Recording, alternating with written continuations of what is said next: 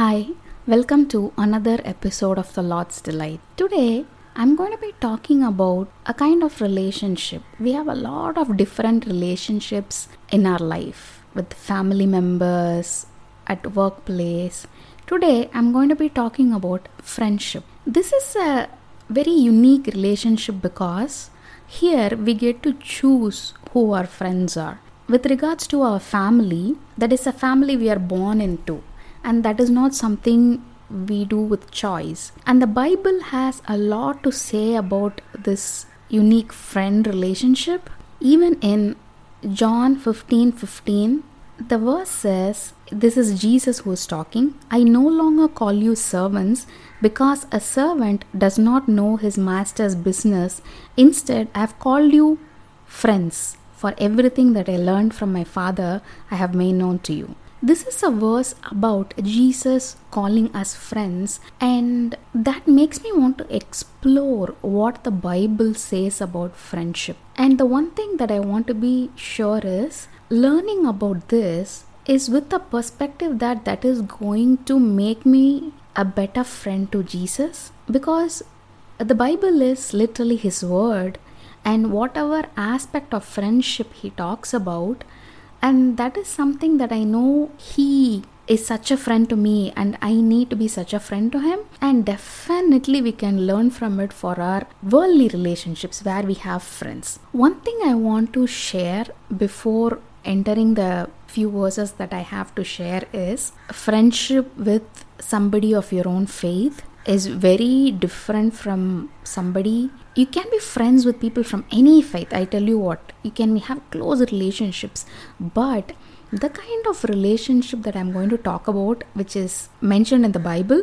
that is between David and Jonathan, that kind of friendship where souls are knit together becomes possible when it is somebody of your own faith. I'll tell you why I think that. You can go through the whole book of First Samuel and Second Samuel to get an idea of how close was the relationship between Jonathan and David. And if you go to First Samuel chapter eighteen, the chapter itself starts out saying the soul of Jonathan was knit to the soul of David, and Jonathan loved him as his own soul. I want to interject a little bit of personal experience here. Yes, I've had a limited number of friends, but they are very close to me. I have friends in my faith, different faith. I'm not talking about emotions when I say the souls are knit. Emotions are very different. It's not like a disconnected connection with a close friend when they are from a different faith, or even with the same faith.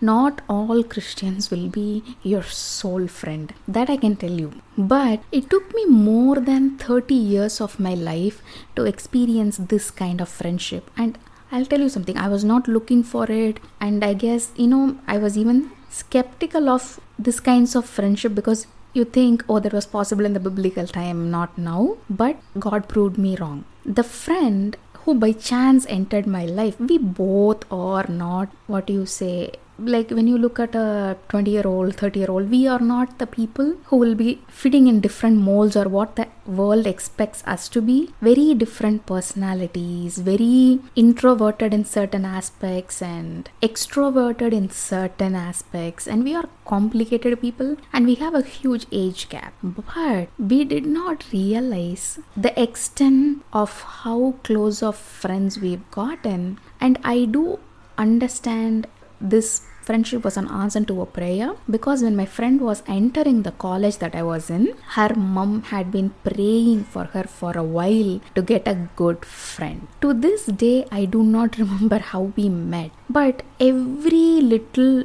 turn of our relationships, we are able to be more open with each other than we have opened up previously anywhere. And I know that that is God. It's it's a grace of God. It is not how just because two people, oh, we sync. It is not like that. And we have had fights, and we'll be like, okay, you go to your own space, I go to my own space. I don't think the relationship will survive this. But guess what? God has time and time again brought us back together, closer than before. And that is actually very weird for both of us to have such a long-term friends in who pervades every area of our life. And we are very okay not opening up to each other in certain areas, opening up to each other. And in a lot of areas, God prompts us to pray for the other when the other one is struggling. And the spiritual level connection is something I've never experienced before. And this person, even though I have not vocalized to anybody except God something, would exactly know what was in my mind. And sometimes I do too. It is not all the time, but I can see the impact of a fellow believer in Christ who has been knit to your soul. And that is something I think everybody should experience, but it started with prayer of a mom. Neither of us had any clue, but God brought us together, and you could see when one needs encouragement, the other might would have been praying. I don't have to go tell that person to pray. Or and even when we exchange gifts, God puts on the other person's heart exactly what we need or what we would like. So I have been amazed time and time again. I want to bring you back to the relationship of David. One was a king's son and the other a shepherd. That position didn't matter. Jonathan had everything to lose in case David succeeded the kingship. But that did not stop Jonathan from aiding David because he was his friend. And not only that, he was willing to go against his father because his father was in the wrong and his friend was in the right. It might have been a hard decision, but you could see the selflessness in Jonathan's actions, and that is what Bible says is the main character of a friendship. It says in John fifteen thirteen, "Greater love has no one than this, that someone lay down his life for his friends." And David was such a good friend that he was able to distinguish between the actions of the father Saul and Jonathan the son.